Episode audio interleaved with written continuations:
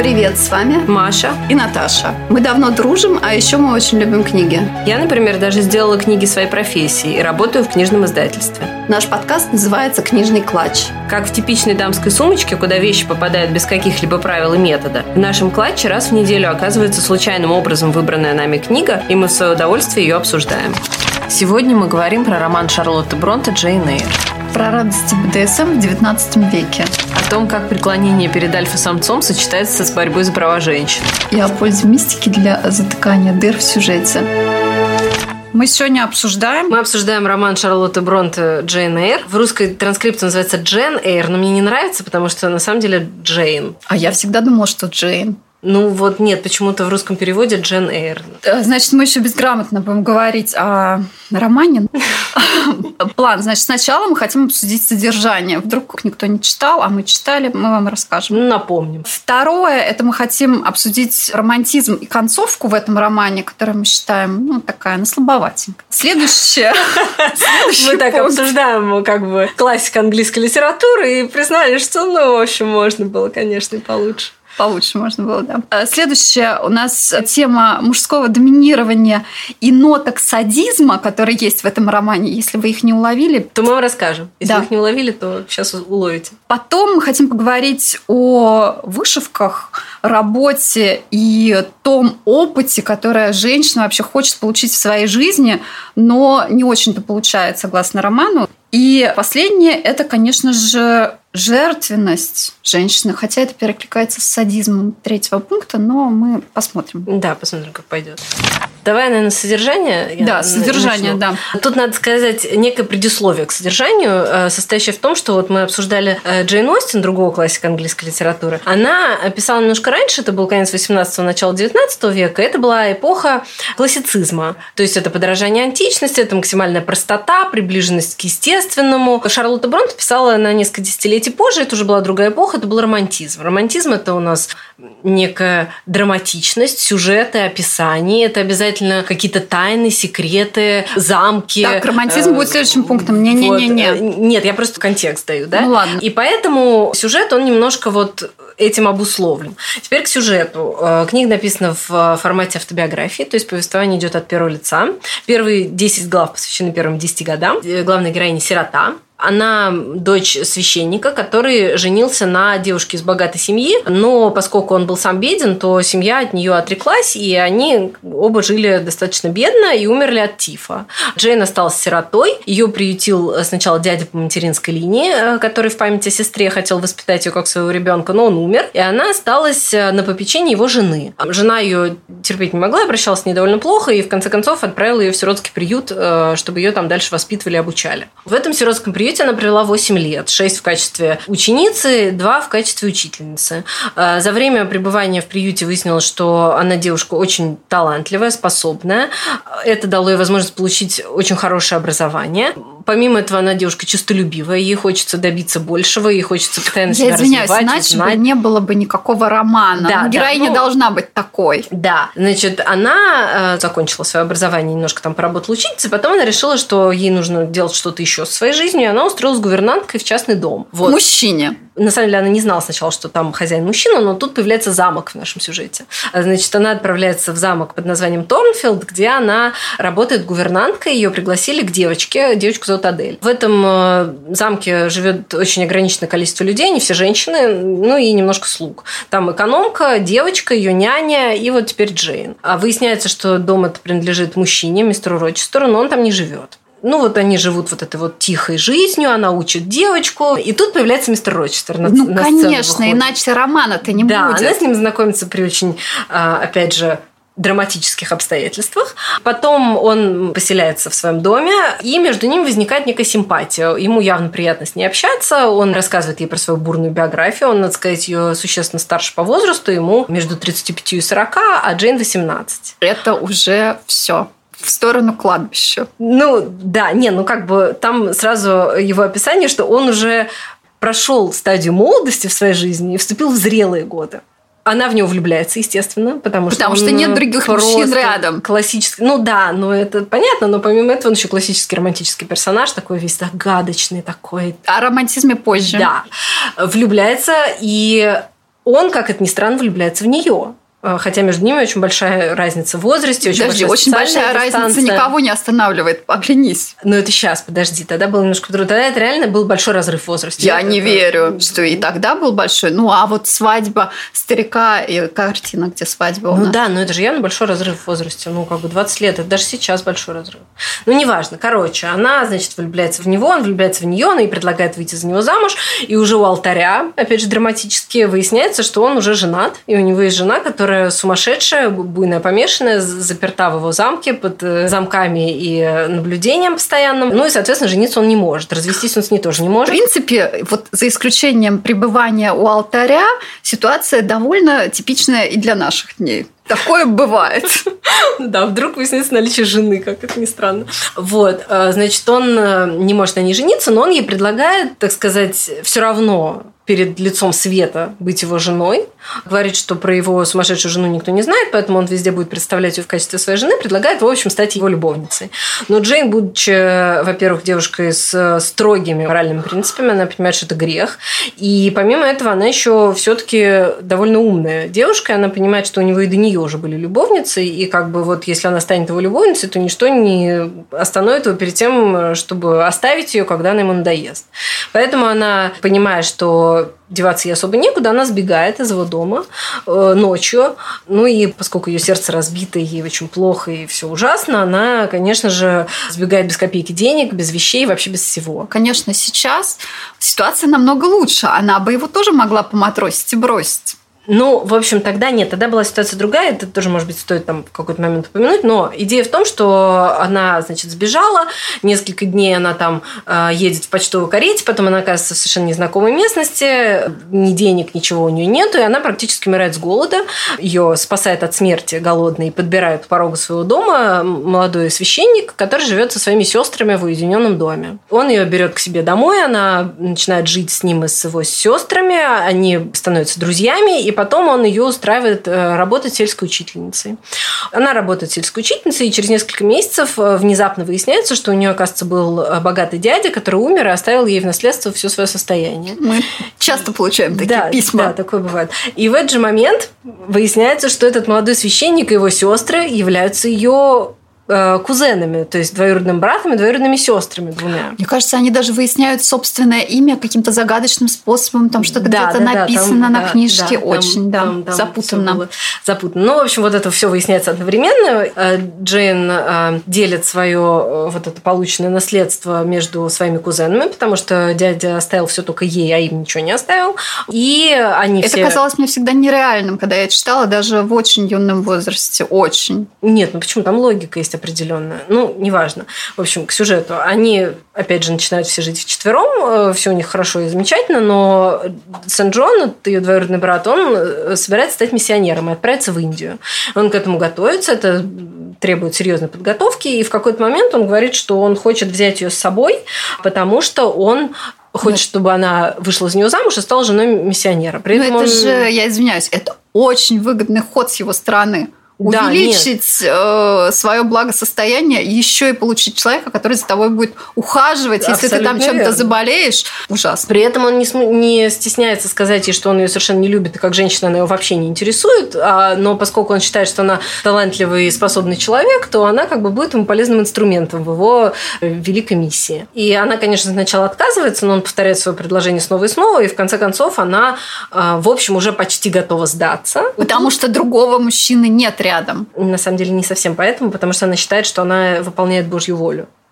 И в этот момент э, происходит, опять же, некое мистическое событие, которое заставляет ее вернуться к мистеру Рочестеру, чтобы узнать, что с ним стало, потому что с тех пор, как она сбежала, она ничего про него не знает.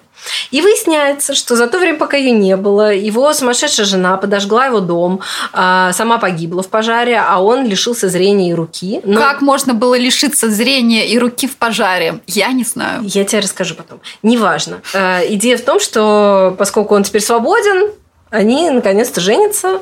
Хэппи Счастливый энд. конец, да. Ну, я надеюсь, что это никому не наскучило, потому что, в принципе, книжка читается неплохо. Хотя вот так вот уже сейчас, сколько лет прошло с первого моего прочтения, много. Неважно. Неважно, много лет прошло с первого прочтения этой книжки. Первый раз мне как-то нравилось, а вот сейчас мне кажется, что немножко тягомотно. И романтизм меня раздражал как тогда, в принципе, вот особенно вот эта часть, когда она э, слышит голос мистера Рочерстера, который зовет ее этот романтизм казался мне тогда нереальным. Даже я тогда понимала, еще ничего не зная о написании книг, что какой-то косяк с сюжетом. Смотри, ну, во-первых, книга написана в определенную эпоху, там присутствует некая мистика. Это, конечно, Давай мы немножко уточним, вот, об этом, может быть, кто-то не читал, о том, как, как этот голос проявляется. А, ну вот она, в общем, уже готова выйти замуж за Сан-Джона, сказать ему «да», и в этот момент она слышит э, голос любимого мужчины, который зовет ее. И, и он она появляется идет из ниоткуда. Не к психиатру, нет. Да, она решает да, вернуться к нему. Но просто там идея в том, что Шарлотта Бронте поставила свою героиню в такие рамки, что ей могла помочь только мистика. Тут надо понимать, что миссионерская деятельность в то время это действительно э, воспринималось э, как ну вот как и Сен-Джон говорит, что ты должна встать вместе со мной на стезю Господню. Вот оно так воспринималось. То есть это э, божественная миссия, которую ты берешь на себя, и священие которой ничего нет. То есть это ты выбираешь Бога можно так. Хорошо, а я вот даже тогда думала, вот. что это ты выбираешь тиф, быструю смерть в да, молодости это, и страдания. Это так и есть. Ну, там, смотри, чтобы стать миссионером, нужно соответствовать очень большому количеству критериев. Это не то, что ты просто, ой, типа, захотел и отправился в Индию на курорт, там, на Гоа, там, куришь, не знаю, э, лежишь на пляже, и все хорошо. Нет, на самом деле миссионерская деятельность – это очень тяжелая работа, к которой, во-первых, нужно долго готовиться. Он же готовится к ней больше года, он учит язык. Э, это же как бы ты приезжаешь э, в эти дикие совершенно места, и помимо того, что ты проповедуешь Слово Божие, ты еще учишь, лечишь, строишь, еще что-то делаешь. При этом, естественно, Надеешься, чтобы тебя не съели. Нету, да, фумигаторов нету, как бы от малярийных комаров тебя никто не защищает ничем. Естественно, ты забываешь заболеваешь. То есть все понимали, что помимо того, что это сложно, это еще и билет в один конец.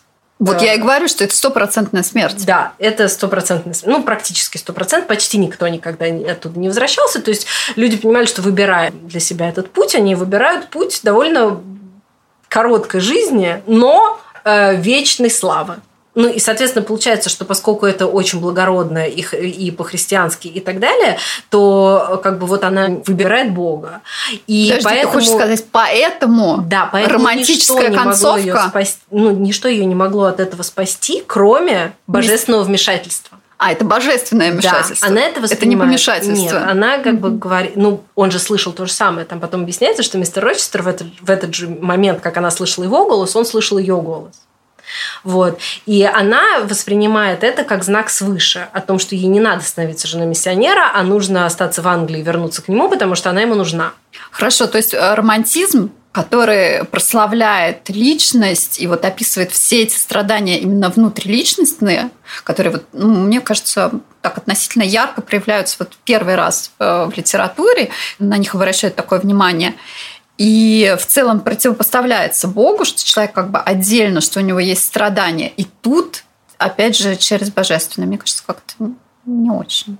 Шарлотта Бронт, на самом деле, за эту книгу очень осуждали. За очень многие вещи. Она подвергала, подверглась очень жестокой критике, потому что э, помимо того, что вот здесь, в этом эпизоде, явно она вместо Бога выбирает мужчину, ну, как бы, да, окей, это ей проведение указало путь, ла-ла-ла, но Факт остается фактом. Ей предлагали пойти по пути Господа, она выбрала э, стать женой земного человека, который к тому же еще и грешник.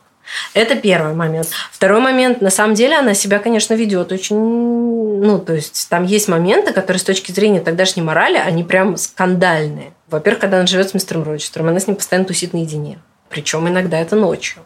Ребята, нельзя находиться ночью наедине, наедине с мужчиной. с мужчиной, конечно, нет, ну это же прям неприлично. А потом там еще есть такой момент, э, когда Сан-Джон предлагает ей выйти за него замуж, и она говорит, что она готова с ним поехать, но только в качестве его сестры. И она это объясняет, говорит, ну я же тебя не люблю, и ты меня не любишь, почему, зачем нам жениться?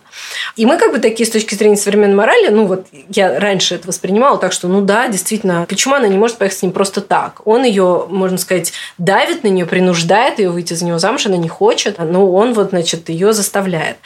Если подумать об этом с точки зрения той морали, то на самом деле Сен Джон совершенно прав. Как он может поехать в другую страну с девушкой, которая не связана с ним близкими узами, да, то есть кузен это не считается родственники, они могут пожениться, а получается, что ни он не женат, ни она не замужем. И вот они в таком двусмысленном положении едут в другую страну, где они должны будут, опять же, постоянно находиться наедине. Действительно, это неприлично. Вот на самом деле он совершенно прав. Ладно, с романтизмом. Какие там еще были элементы романтизма? когда она идет к этому замку первый раз? Ой, ну там очень много вот этих мистических элементов. Ей постоянно снятся вещи сны. Она постоянно видит какие-то там видения. Когда она маленькая, живет э, вот в доме вот этой миссис Рид, у нее есть няня, которая ей поет песни. И если вдуматься в тексты этих песен с точки зрения сюжета всего романа, то они тоже пророческие. Предвосхищение. Да, они okay. предвосхищают сюжет. То есть там куча вот таких вот мистических, романтических деталей, которые как бы придают этому повествованию некий такой флер мистики, которая, ну, обусловлена эпохой, да, но он есть. Вот. И тут мы переходим к теме мужчин. Да. Тема мужчина. А, так, мужское доминирование и немножко садизма. Я когда, ну, то есть, когда ты читаешь в детстве, там, в юности эту книгу, ты тоже думаешь, мистер Рочестер, это супер романтический персонаж. Он а, Загадочный. такой загадочный незнакомец. То есть, такой э, ездит на лошади. Темный там. незнакомец, который появляется на вороном коне в тишине зимней ночи. Вот такой вот прям вообще образ. Но потом, когда ты начинаешь это все перечитывать в более зрелом возрасте, думаешь, да он он не да, очень. Вообще говоря. То есть он на самом деле ведет себя по отношению к ней ужасно. Он ее постоянно обманывает. Да? Ну, с самого начала он ее обманывает. Он, же он всех говорит, обманывает. Но ее он обманывает особенно, потому что он э, как бы... Хочет затащить ее. Он, да, он постоянно пытается затащить ее в постель. Причем он постоянно, ну, как бы делает так, чтобы она сделала этот шаг, но он постоянно ее к этому подталкивает. Постоянно, когда они оказываются наедине, он все время говорит с ней какими-то полунамеками, полупризнаниями, пытаясь ее таким образом побудить к тому, чтобы она бросилась ему в объятия. И но сам... это в жизни тоже встречается. Да, Есть такие мужчины при... и сегодня, даже без романтизма. Это правда, но ведь он же на самом деле ей не может ничего предложить. А они тоже не могут ничего предложить. Это правда. А еще там есть, конечно, так сказать, вершина всего этого, э, всего этого сволочизма. Это когда вот между ними происходит вот это то самое знаменитое объяснение под каштаном или там под неважно, деревом. деревом, где он предлагает ей выйти за него замуж, и она колеблется, потому что она сначала не может поверить, что он всерьез. И он ей говорит, пожалуйста, ответь мне, я типа изнемогаю, и наконец-то дай мне ответ. Сволочь. Ты, блин, сколько месяцев девушку мочалил и просто изводил, э, и, и, можно сказать, издевался над ней по-всякому. А теперь ты, блин, три секунды не можешь подождать, пока она думает. М? Нет, не может. Ну, вот я и говорю, что да. Ну, ну, есть. то есть, на самом деле, мистер Рочестер, он как бы, да, романтический персонаж, но с человеческой точки зрения он, конечно, так себе весьма. Весьма так себе. Но тогда ее не обвиняли за то, что она выставила мужчину в каком-то не таком свете. Ее обвиняли во множестве других вещей, а это было как бы стандартно. Да, нет, он как бы классический романтический персонаж. Но там, если дальше анализировать все остальные мужские персонажи. И надо сказать, что эм, Джейн Эйр – это не единственный роман Шарлотты Бронте, признаюсь честно, который я читала. И поэтому я могу провести некие параллели. У Шарлотты Бронте была какая-то фишка вот с мужским доминированием. То есть ей нравились доминантные мужики. Которые... которые плохо с ней обращались. Да, потому что... Не было психологов тогда. Ну да, потому что первый мужчина, который появляется, это мистер Броклихерст, он настоящий садист. Это вот священник, который руководил школой, где она училась. Подожди, ее двоюродный брат, где, где она жила, э, ребенок. Нет, нет, мистер Брок. Рид. а, это, он это, раньше, да, да. Это директор школы, он тоже духовное лицо, надо сказать. Он реально настоящий садист. Он, значит, э, мучает этих девчонок э, в, своей, в этой школе. Причем он явно получает от этого удовольствие. Она это показывает очень явно, что он получает прям ну, такое с сексуальным оттенком прям наслаждение от того, что он их унижает и мучает. Если Но он это... работает в школе для девочек. Да, он работает в школе для девочек, он реально от этого получает удовольствие. От, от этого мучения, которому он их подвергает. То есть, ну, он, во-первых, руководит всеми аспектами их жизни, начиная там с питания и заканчивая, опять же, штопкой чулок. То есть, он проверяет, как у них чулки заштопаны. Понимаешь? И какие воротнички на них надеты. То есть это ему прям реально, ему нравится вдаваться во все эти детали. Ну, и потом, соответственно, мистер Рочестер, и опять же Сан Джон, который тоже на нее давит, который старается подавить ее волю, старается там все время подчеркивается, что ему она нравится как э, человек талантливый, способный и так далее, трудоспособный в том числе, но ему очень не нравится ее проявление какой-то веселости, жизнерадостности. Он это старается подавить, причем как можно более ну, такими жесткими способами мистер Рочестер, опять же, который постоянно ее мучает. Ну, он реально ее прям мучает. Он понимает, что она в него влюблена, но он как бы делает все, чтобы она либо сама пришла к нему в постель, либо сама призналась ему в любви, что, кстати, в конце концов происходит, потому что жена ему признается в любви первую. В 21 веке этого бы не случилось, она нашла бы себе другого, походила бы к психологам и такая, нет, следующий. А потом, нет, а самое главное, что ты же помнишь, она все время называет его мой хозяин. Да, и, это, ребята, бы, да. да. И это на самом деле в ее других романах это тоже есть. Все мужчины, которые появляются, все мужские образы, ну, то есть все главные герои, которые есть в ее других романах, это всегда учителя или хозяева. И она все время их называет uh, my master. То есть мой хозяин. Вот. И как бы это прям Перечитайте, перечитайте да, ради это явно видно, что ей это нравится, потому что у нее все мужики такие. Хорошо. Я хотела сказать, э, когда она живет у своей тетки, что там ее двоюродный брат, маленький ребенок, тоже, а, он, он тоже садист. Он, он, он тоже садист. садист да. И он на самом деле вот там как бы более явно, что даже если нет э, никакого жизненного опыта и, скажем так, вот этого нашего стандартного понимания, что все-таки так люди не должны друг с другом обращаться – то даже вот там в начале книги понимаешь, что что-то что не то. Ну да, не, ну, ну там, конечно, он просто она типа в зависимом положении находится, и он ее там чморит, бьет, э, при том, что он ее старше, сильнее, естественно, и все. И как бы ее никто не защищает, э, и все как бы закрывают глаза на это. Короче, роман очень странный в этом плане. Что теперь с вышивка, работа и такой же опыт, как у мужчины от жизни? Ну да, ну вот, да.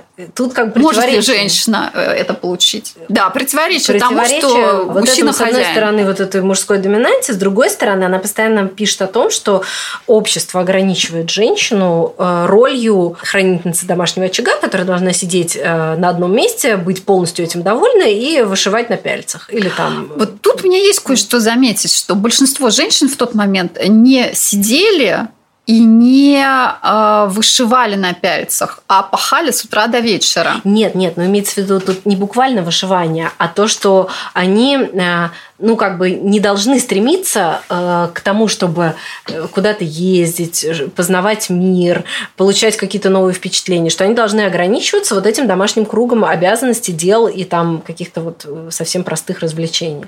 И поэтому главная героиня без копья проехала по Англии. И, и она вот как раз и говорит, что она считает, что это неправильно, что женщину так ограничивают в правах, что у женщин должно быть право на то, чтобы получать от жизни столько же впечатлений и эмоций, как у мужчины. Скажи, Скажи, мы вот. получаем столько же от жизни в 21 веке, как Сейчас, мужчина? пожалуй, даже больше, чем нужно. Но тогда это, это прям была революционная мысль, и ее за это, опять же, тоже порицали, потому что что это? Женщина по Библии должна быть довольна своей долей женской. А она тут, понимаешь, каким-то этим приключением стремится. Что это?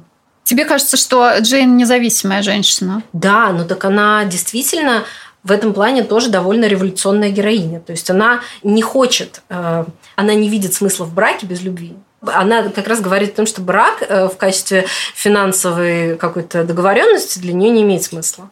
И поэтому она выйдет, э, если она когда-нибудь выйдет замуж, то это будет только по любви. Ее очень сильно смущает, что мистер Рочестер намного ее богаче, и на нее это давит, потому что она не хочет, чтобы он ее содержал. Она... А это уже романтизм или прагматизм вмешался в романтизм? Вот это? Нет, ну это как бы романтизм, но это просто идея самой, самого автора. Она выражает То есть романтическая идея вот и, и сейчас тоже иногда состоит в том, когда вы не хотите, чтобы ваш муж вас содержал. Это романтизм. Окей, да, она, в принципе, сама работала. Мне вот всегда казалось, что это было такое вынужденное, что она бы не работала, если бы у нее были деньги. И в итоге она и не работает. Она в конце книги скатывается вот в эту стандартную женскую роль, как мне кажется. Ну, не совсем так, потому что она... Э да, она становится женой, но, во-первых, она в этот брак приходит, опять же, не э, посмотрев мир. Нет, нет, нет. Она имеется в виду, что она не совсем нищая, как она была до этого. Потому что до этого у нее же не было вообще ничего. А теперь у нее есть 5000 фунтов. Да, 5 вот, тысяч, Поэтому она не такая уж нищая. А тем временем мистер Рочестер, поскольку у него сгорел дом, и он лишился достаточно большой части своего состояния, он стал беднее. Так что он они нуждался в ней. Чуть ближе, да, и он нуждался в ней физически. То есть они, на самом деле, чуть ближе стали в этом плане. То есть это Я не, не то, знаю, сейчас он... он нуждался в ней физически. Какой вывод из этого делать? Что нам автор хочет намекнуть, как мы должны выходить замуж? Ну, ну ладно. да, за коллег желательно. Прекрасный план. Так, окей, он стал ей ближе в финансовом плане. Да, он стал беднее, она стала богаче. То есть она э, как бы рада этому, она даже, даже об этом, опять же, говорит, что она рада, что теперь э, они, ну не то, что поменялись Но это как-то не христиански что... радоваться тому, что он стал калекой. Нет, она радуется тому, что теперь он не только будет ее там покровителем и э, будет содержать ее, а что и она тоже может привнести в этот брак что-то и финансы, и как бы заботу свою о нем, в которой он раньше не нуждался. Ок. То есть просто так любить они друг друга не могут. Надо обязательно заботу, финансы, основа. Ну, тут есть такая, конечно, момент, вот то, что ты говорила насчет жертвенности, да, потому что, да, она считает, что она должна что-то делать для как бы мужчины, которого... То есть женщина лишний член общества. Она не готова, она должна что-то делать. А вот если мужчина ничего особо не привносит, вот что он ей привнес? Ребенка? Положение в обществе замужней женщины? Ну да. Ну, нет, на самом деле я не думаю, что она на это смотрела как на обмен. Она же романтическая героиня. Она на это смотрела как союз с любимым мужчиной. Она, э, книга заканчивается тем, что она говорит, что они настолько близки с мужем, что они как бы являются действительно половинками друг друга. И они живут душа в душу и так далее. У них полная идиллия. Вот. То есть вот к чему она стремится на самом деле к единению. А еще он начинает в конце видеть, мне кажется, там есть какие-то намеки, что он видит отблески да, да, пламени. Да, да, да. Все налаживается. Возвращается зрение. Ну, у него просто была опухоль, видимо, в, э, которая спала в какой-то момент, и он к нему частично вернул зрение.